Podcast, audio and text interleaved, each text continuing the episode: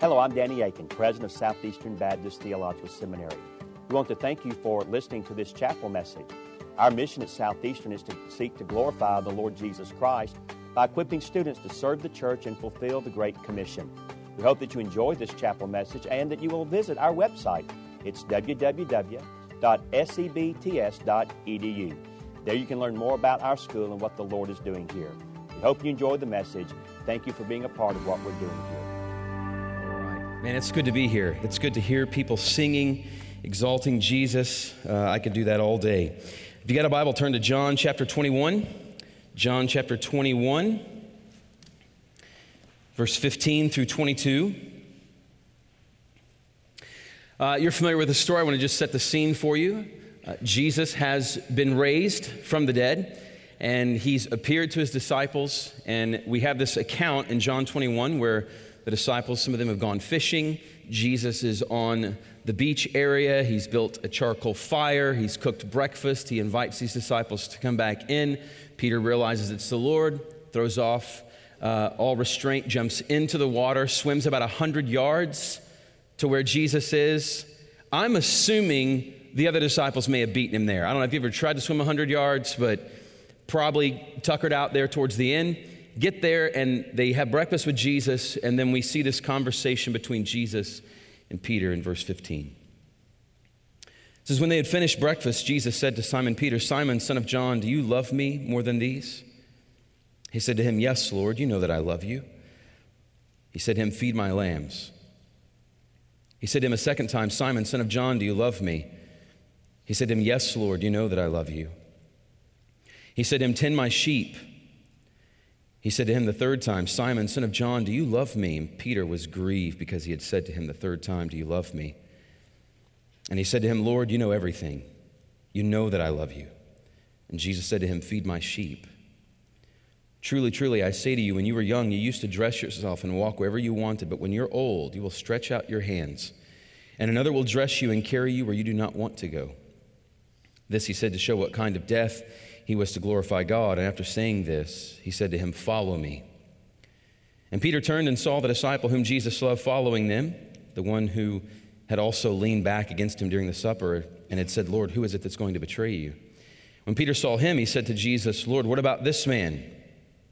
And Jesus said to him, If it's my will that he remain until I come, what is that to you? You follow me. So the saying spread abroad among the brothers that this disciple was not to die. Yet Jesus did not say to him that he was not to die, but that it, if it is my will that he remain until I come, what is that to you? This is the disciple who's bearing witness about these things and who has written these things. And we know that this testimony is true. Thanks be to God for his word.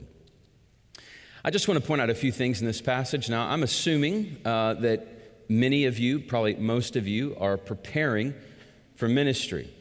The reality is that God calls some to vocational ministry, but calls all of us people to be engaged in ministry. And I want to talk this morning about our motivation for ministry. Because God's deeply concerned about what you do, but He's also concerned about why you do what you do. As a matter of fact, when Jesus returns, it says that he will reveal the motives of men's heart and then they'll receive their reward. So Jesus is just as concerned about the motive of what you're doing as to what you're doing. And I want you to see what Jesus is concerned about here in this passage as he is recommissioning Peter, so to speak, to this ministry. We know that Peter denied Jesus three times. Interesting, if you read through the Gospel of John, Peter is sitting around a charcoal fire when he denies Jesus, and it's almost like Jesus recreates the scene for him. Builds a charcoal fire, and three times, just as three, he denied him three times, three times he gives Peter the opportunity to reaffirm his love for the Lord Jesus and be commissioned into this ministry. But here's a couple things I want you to see. Number one, that Jesus is primarily concerned about our love for him more than our usefulness to him. Jesus is primarily concerned about our love for him more than our usefulness to him. He asked Peter three times, Do you love me? Do you love me? Do you love me? And three times Peter says, Lord, you know that I love you. Because really, Peter's denial was not, a bit, was not about cowardice, it was really about lovelessness, wasn't it? That really what Jesus is getting at here is Peter, the, what was at the root of you denying me was that it was a failure to truly love me? So, do you love me, Peter? Jesus is coming after his heart. He wants his heart. And see, because that, that's really what sin is about, isn't it? it? It's, it's not just the violation of a rule, it's the vandalism of a relationship, isn't it? That he's, he's vandalized this relationship that he had with Jesus. It's not simply that he violated some rule, but he vandalized this relationship. And Jesus is saying he's restoring this. And he, he's saying, Peter, look, what I'm after is your heart. Do you love me? I mean, do you really love me, Peter? Because that's what I want from you. More than anything else, Peter, I want you to love me. And Peter says, Lord, you know I love you. And so Jesus is inviting Peter into this repentance, but it's not simply a commitment to better behavior, it is a commitment to a deeper love. Jesus, I want to love you. But oftentimes our focus is on our usefulness to Him, isn't it? The success of our ministries, the growth of our ministries, the growth of our church, the visibility of our platform, our increased number of social media followers, our podcast downloads, if you're a pastor here today who preaches on a regular basis. We have this constant infatuation with how's our ministry doing? Are we being successful? Are we, is our platform growing? Are more and more people becoming aware of how God is at work in and through our, our ministries? And the reality is, it's possible that in your passion to be useful to Jesus, you could do ministry without a real love for Jesus. Did you know that? That in your passion to be useful to Jesus, in your passion to be successful in ministry, you could actually do ministry without a real love for Jesus. Revelation 2 4, Jesus confronts the church in Ephesus and he says, Look, you're doing a lot of right things. You don't tolerate false teachers. You're enduring persecution and tribulation and trial. But here's what's gone wrong with you you don't really love me. You don't love me. Matthew 7, Jesus says there's going to be people on that last day who stand before him and say, we, we cast out demons in your name, perform miracles in your name. We had all this success in ministry. And Jesus is going to say, I, I don't even know you. I don't even know you.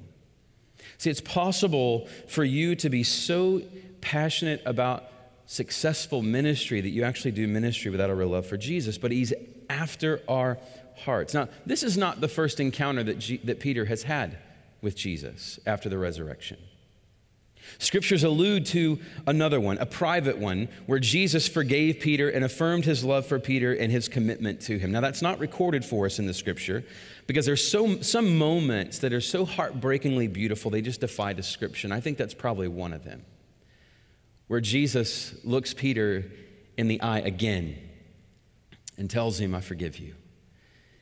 That's not recorded for us, but it's an important moment for Peter because the only thing that will fuel a sustained love for Jesus is indeed his love for you, isn't it? Is a revelation of his love for you. And so Peter has is not just simply being asked to reaffirm his love for Jesus, but Peter has had revealed to him the depths of Jesus' love for him. It's the same thing with the Apostle Paul, who said, The one who loved me and gave himself up for me. It's, it's the gospel that really fuels our love for Jesus, isn't it? Seeing him in his greatness and seeing him in his grace, that he's the pierced one who was pierced for our sins, and he's the preeminent one who has been raised and exalted to the right hand throne of God, and a revelation of him stirring our hearts for a love for him. And so, what, what Peter has to, has to go back to is the grace of God. And so, so true ministry for Jesus, authentic ministry for Jesus, flows out of intimacy with Jesus. Now, God's going to call some of you to some ministries that are seemingly fruitless. You, you just need to understand that. He's going to send some of you to some really hard, challenging, difficult places, and they're going to be seemingly fruitless. And it will not be the success, the outward success of your ministry, that fuels your perseverance in the ministry. See, don't look to the results of your ministry to sustain your ministry. It's love for Jesus. It's wonder over Jesus. It's the pierced and preeminent one, seeing him clearly, the depths of his love for you, the, the, the, immensity of his greatness. It's that love and wonder of Jesus that it will sustain your ministry for Jesus. And so Jesus is primarily concerned about your love for him, even more so than your usefulness to him. And it will indeed be your love for him, fueled by his love for you, that will sustain your ministry through the difficult seasons and seemingly fruitless seasons. And so it's important for you for you right now in this college and seminary season of your life, for you to develop a devotional life of prayer. You, you, you cannot underestimate that. Listen, I just, let me just be real clear and honest with you. I did not cultivate a life of prayer in seminary. And what happens is you take, you, you're developing habits here that you will carry into your ministry. And so, if in seminary you're making great grades, but your prayer life has a big D on it, right? You will carry that habit of the neglect of prayer into your ministry. And so, while you're in seminary, the most important thing you could do is cultivate a devotional life of prayer. Cultivate a life of prayer. Cultivate the habit of prayer. Because it's in, it's in the, the, devotional life of time in the Word of God, reflecting on Jesus, remembering Jesus, rejoicing in Jesus, listening to Jesus, fellowshipping with Jesus, experiencing intimacy with Jesus, drawing near to Jesus. It's that devotional life in the Word and in prayer that will, that will begin to fuel your affections for Jesus. And so make sure that you're not cultivating the habit of neglecting Jesus, even as you learn about him here in seminary. You have to even now begin to schedule into your life those habits of prayer. I sometimes do a lot of marriage counseling and premarital counseling. And uh, one of the sessions you always cover in premarital counseling and even marriage counseling is the issue of intimacy between a husband and a wife, right? And when you're in premarital counseling, you, you just imagine that sexual intimacy is something that's just going to be um, just a regular occurrence in your marriage life a, a very frequent occurrence in your marriage life. And then something happens, like kids come along, right? Schedules get complicated, and all of a sudden you realize that it's not such a common occurrence as you thought it would be. And oftentimes, intimacy in marriage can grow really cold. And, and, in marriage counseling, I often encourage people in the busyness of their lives look, you have to schedule intimacy into your life. That's not a statement about you don't desire one another. It means I value this relationship so much that we'll actually sit down and say together, we are going to schedule that into our relationship. And usually, how that goes is the man and the wife sit down, and the husband says, Look, I got Monday night through Sunday night wide open, all right?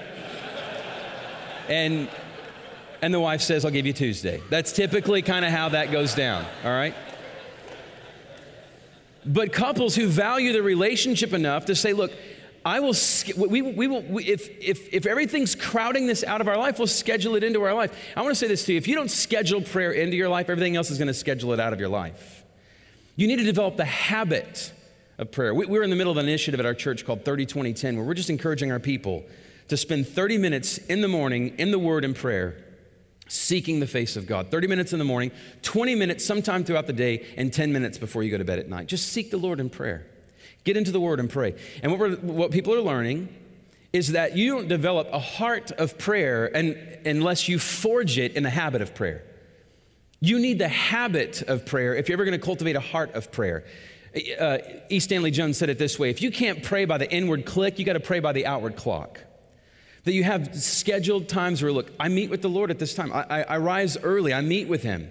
I carve out some time in the middle of the day, I meet with him. You see this repetitive pattern in Scripture night and day, night and day, night and day, meeting with God.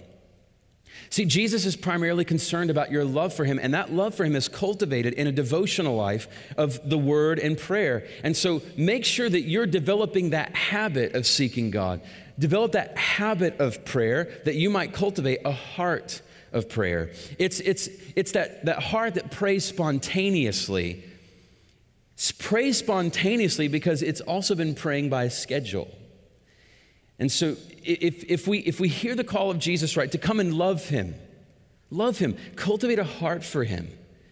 Make sure that love for him is the driving motivation of our life. I'm doing this because I love the Lord Jesus. And even when I don't see fruit in my ministry, I see him. I see him pierced for me. I see him risen, exalted, reigning, preeminent, and out of a love for him and a, and a loyalty to him and a devotion to him and awe and wonder of him, I press on in this. And so Jesus is primarily concerned with our love for him, even more than our usefulness to him. A.W. Tozer said, The great of this world are those who simply loved God more than others did. It really comes down to a heart aflame with the person of Jesus. Well, I want you to see the second thing. Jesus is secondarily concerned about our love for his people and not their usefulness to us. Now, this is going to get a little painful, so hang on. Jesus says, If you love me, here's what I really want you to do I want you to feed my sheep. I want you to tend to their heart and to their soul. I want you to care for them.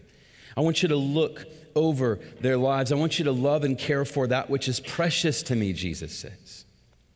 Now, listen, in ministry, it's very easy to become audience minded instead of people focused. That we just become aware of an audience?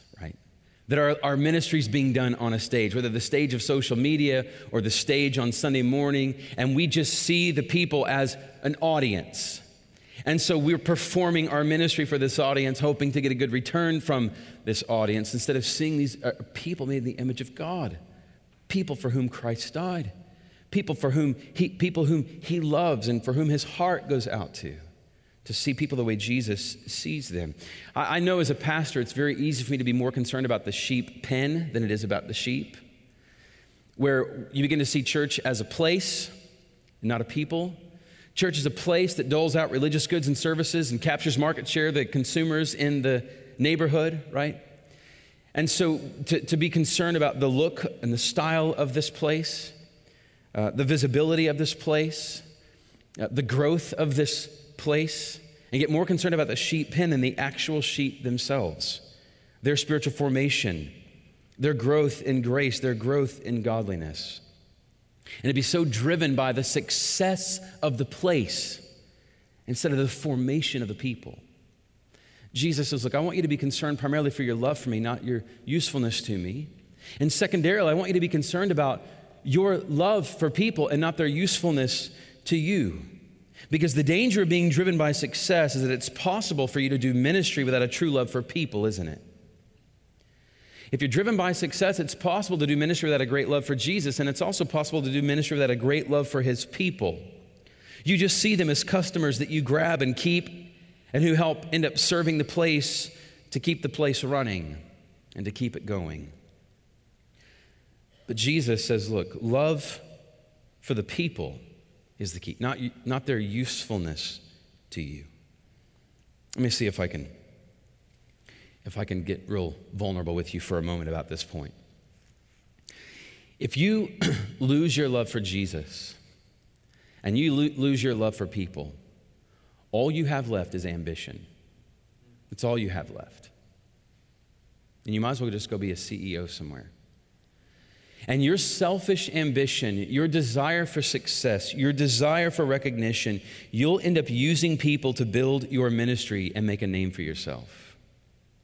When I moved to New York City in 2005, we planted a church in the Upper East Side of Manhattan out of our apartment. We moved there in January of 05. We didn't know anybody, just parachuted in.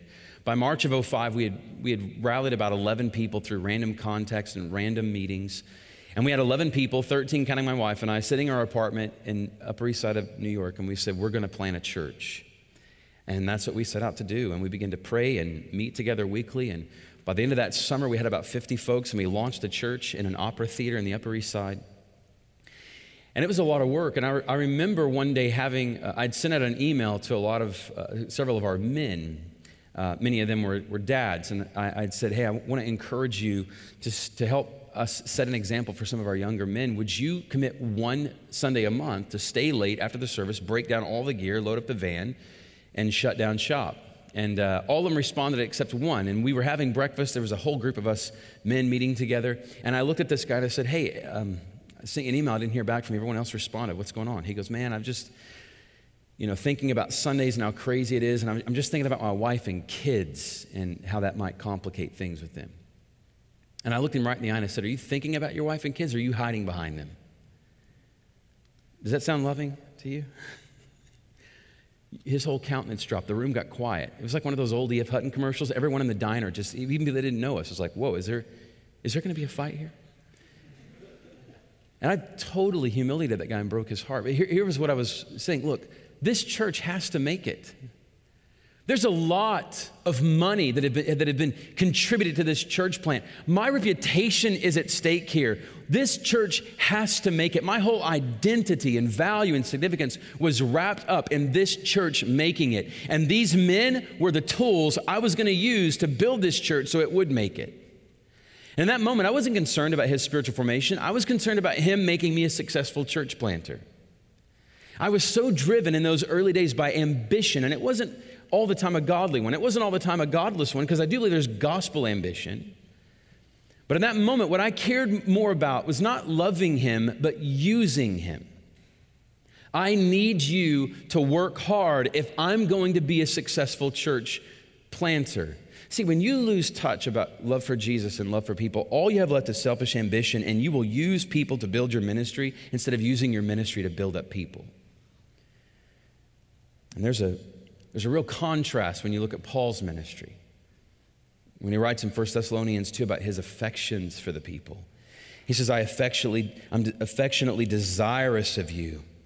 I'm ready to share our lives with you because you'd become dear to us. We were gentle like you, uh, among you, like a nursing mother. We exhorted you like a father. We were torn away from you. We wanted to see your face again. Do you see how much he loves the people? How much affection he has for the people? These are not people who are useful to him to help grow his ministry. These are people for whom Christ died that he deeply loves, and his heart is filled with affection for them and passion for them. He says, I'm like a mother to you, like a father to you. I, I wanted to see your face. It grieved me to be torn away from you. So, this is what Jesus is after that we would love people like this. Now, how do you know? Here's a good question. How do you know when you're more concerned about people's usefulness to you more than your love for them? I think there's a couple things. You, you, you, criticize more than you celebrate. You criticize more than you celebrate. Instead of seeing evidences of God's grace working among your people, you're just frustrated because they won't get on board. Man, they, they, they won't buy into the vision, right? And you end up criticizing more than you end up celebrating. You want people to adopt your vision more than you want them to love and obey Jesus. I remember in, in New York, New York's so transient, man. People come in and they leave, and so people would come in for a year and leave, or 18 months and leave, or two years and leave. And so we started casting a vision for longevity in the city. And what we discovered after a while of doing that was we were actually calling people to the city. We felt like we were calling people to the city as much as we were calling people to Jesus. We, we needed them to stay in the city if this church was going to grow. And so we kept calling them. Instead of saying, hey, look, more than you want to leave the city, you need to want to love and obey Jesus. And more than you want to stay in the city, you need to want to love and obey Jesus. But we were clinging to people, holding on to people like, you can't leave here. Our church is not going to grow, it's not going to make it. Another thing, sometimes we show favoritism to gifted people who can help our church succeed, all in the guise of a strategic use of our time, right? You show favoritism to gifted people because they can really help you get this thing done. Or we cling to talent that can build our church instead of releasing people to plant a church. We get this temptation of using people instead of loving them. Being concerned about how can they help us succeed more than how do I help them be conformed to the image of Jesus and grow in godliness. How do you fight against that? Well, just like love for Jesus is fueled by a vision of his love for you, I think love for people is fueled by a revelation of Jesus' love for them. These are his sheep that he loved and laid his life down for. And when you when God opens your eyes to the depths of Christ's love for these people, he stirs that same love in your heart for these people. That Christ has laid down his life for them. So, so two things that Jesus is more concerned about your love for him than your usefulness to him. But two, he's secondarily concerned about your love for people rather than their usefulness to you. In other words, the primacy of love, that your ministry would be motivated by love. And here's the dangerous thing about love is that sometimes it will take you places you never wanted to go. Did you know that? Look what he says to Peter. He says, Look, when you were young, you used to dress yourself and walk wherever you wanted, but when you're old, you will stretch out your hands and another will dress you and carry you where you do not want to go. Man, love for Jesus and love for his people will lead you into some costly, sacrificial, painful experiences. but to know that, that that's, that's kind of what love is like, isn't it? Love is always suffering love. Love is always sacrificial love. Love is always pierced love, isn't it? Take you beyond your comfort zone, but also take you far beyond your expectations. That's the power of love. And so, what Jesus is calling Peter to is look, I want you to love me, and I want you to love my people. Love me and feed my sheep, tend for my sheep, and care for my sheep. And then what does Peter do? He hears that. Boy, this love is going to be costly. This love's, I'm going to have to take it on the chin here. And then what does he immediately do? He compares himself to John. Hey, Jesus, what about this guy? Right? What about him? Now, I don't know if you've ever walked through the book of John and seen the comparison going on between John and Peter, but they're, they're like, they're in competition a lot, right?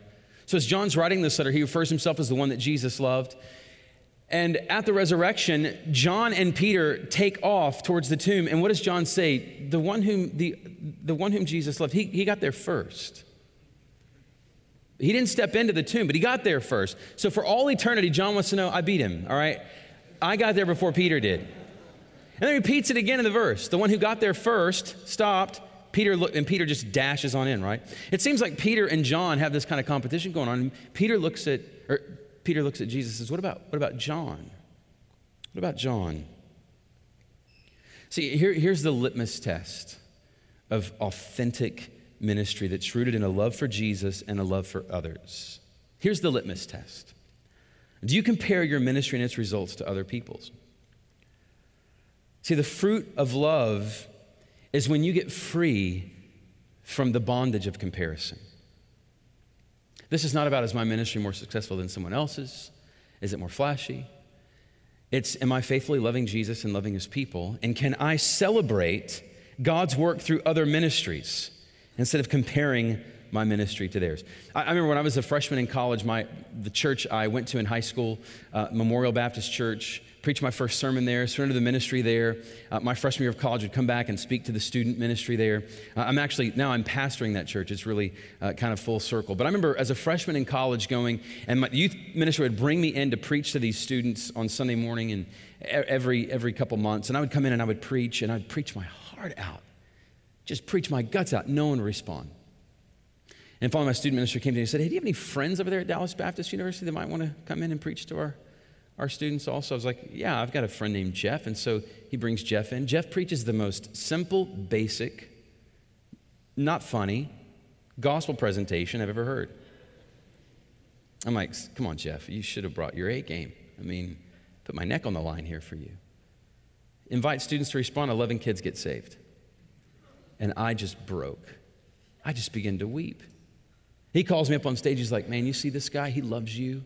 He's been praying for you. And to see you respond to the gospel like this just moves his heart. And that was kind of true. Right? that was kind of true.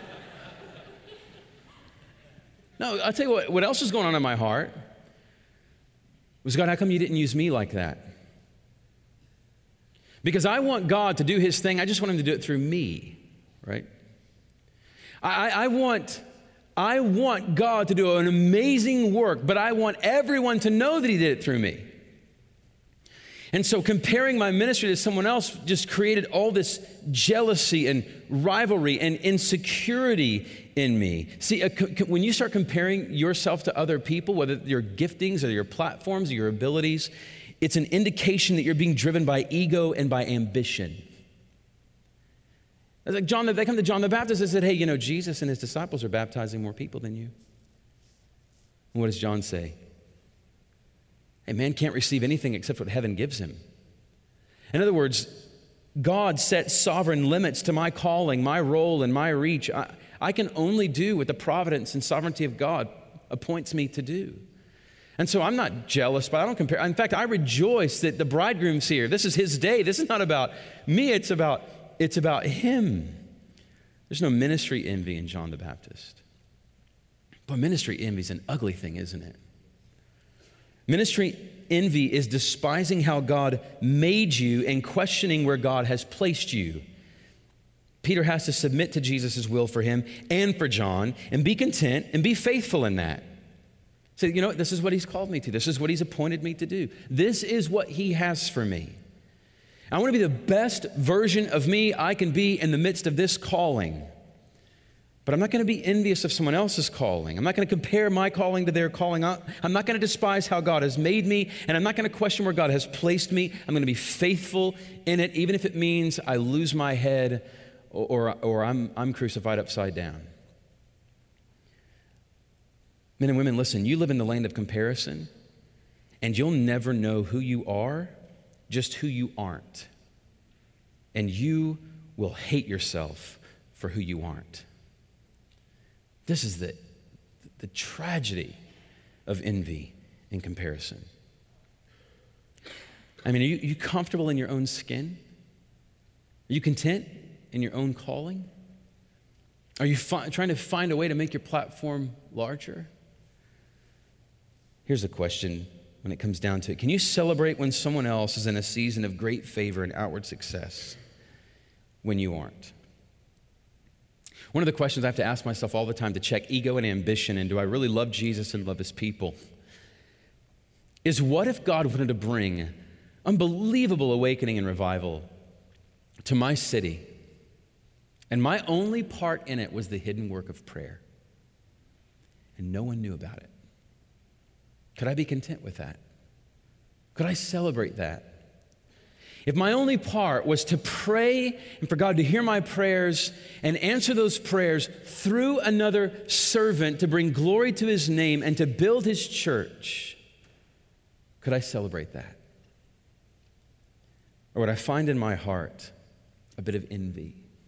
Yeah, I want God to do a great work. I just want him to do it through me. And I want him, everyone to know he did it through me. See, there's a real simplicity to this, isn't it? It's real simple. But Jesus is saying to Peter, Love me and love people. That's it. And be willing to suffer the consequences of loving me and loving people. And be willing to do that with an understanding that you're to be content with where I've placed you and how I've made you, and give yourself fully to be the best version of you that you can be and faithful to the place that I've placed you. Just love me and love people. That's just the simplicity to that. The calling is to love Jesus and love people or get out of ministry. Just find something else to do. Find another outlet for your ego and ambition. Because Jesus is in the role of his work, there's just no room for it. Let me pray for us.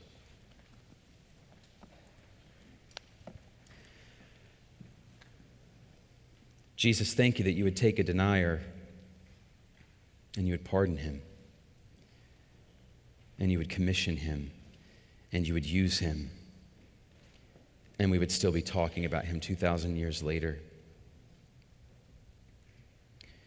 Thank you that you use broken and flawed people. Thank you that you're able to redeem and rescue and save and cleanse and call. Would you give us the grace? To see the depths of your love for us that we might have a heart fueled by love for you. And would you give us the grace to see your people not as tools, but as those made in your image for whom Christ died, we might gladly lay our lives down to serve them and build them up. God, free us from ego and ambition that's constantly comparing ourselves to other people. God, help us to know who we are and to be content with that and to be faithful to who you've called us to be and where you've placed us. Give us the grace to love in such a way that we let our hands be stretched out and give our lives for those for whom you died. We pray it in Jesus' name. Thank you again for listening to this chapel message from Southeastern Baptist Theological Seminary. If you are thinking about theological education on the undergraduate or graduate level, including doctoral studies, we hope that you consider us. If you also find these chapel messages encouraging and a blessing to your walk with Christ, we hope that you will consider financially supporting Southeastern. Our graduates are literally serving the kingdom across this globe, working to carry the gospel of Jesus Christ to a lost and dying world. Your gifts will help to train more, and they will serve as a worthwhile investment in God's kingdom. You can find more information about attending Southeastern or supporting us financially at www We covet your prayers and trust that God will bless every good work you do for His glory. Thank you for joining us in our chapel services.